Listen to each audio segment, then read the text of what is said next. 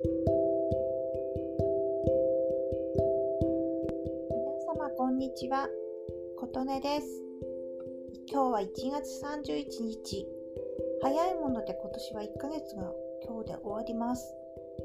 1月の月末皆様は何をしておりますでしょうか？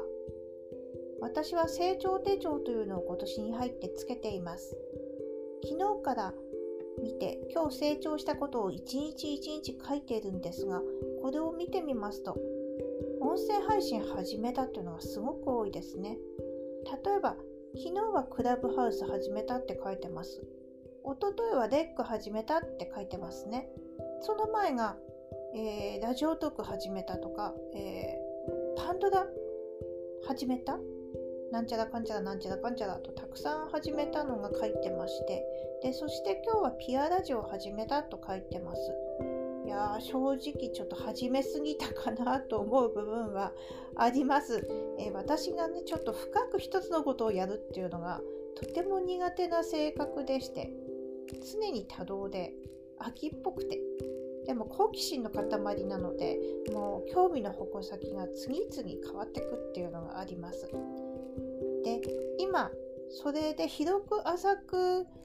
音声配信をやってる始めて続けてるのがとても自分の性に合ってるかなと思います。でまあなんだかんだでふと気が付くともう最後1月最後の日なんですよね。で私ちょっと日経クロスーマンのアンバサダーをしておりまして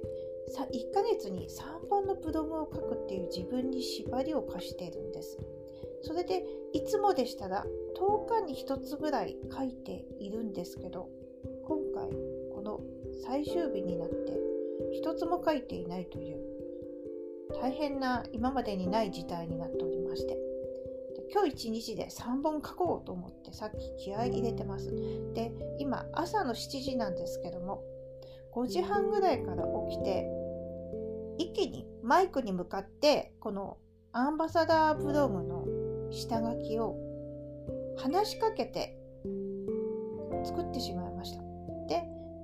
話しかけた後にそれをあの文字起こしソフトあ同時ですね使って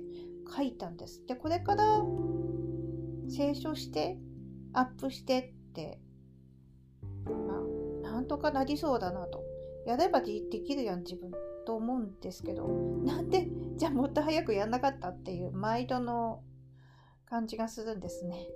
まあ、そんなこんなの一日になりそうです。いや、2月はもうちょっと計画的にやろうかな、成長できたらなと思ってます。今日の1月最後の日に何をして過ごしますか？今日もお聴きくださりありがとうございました。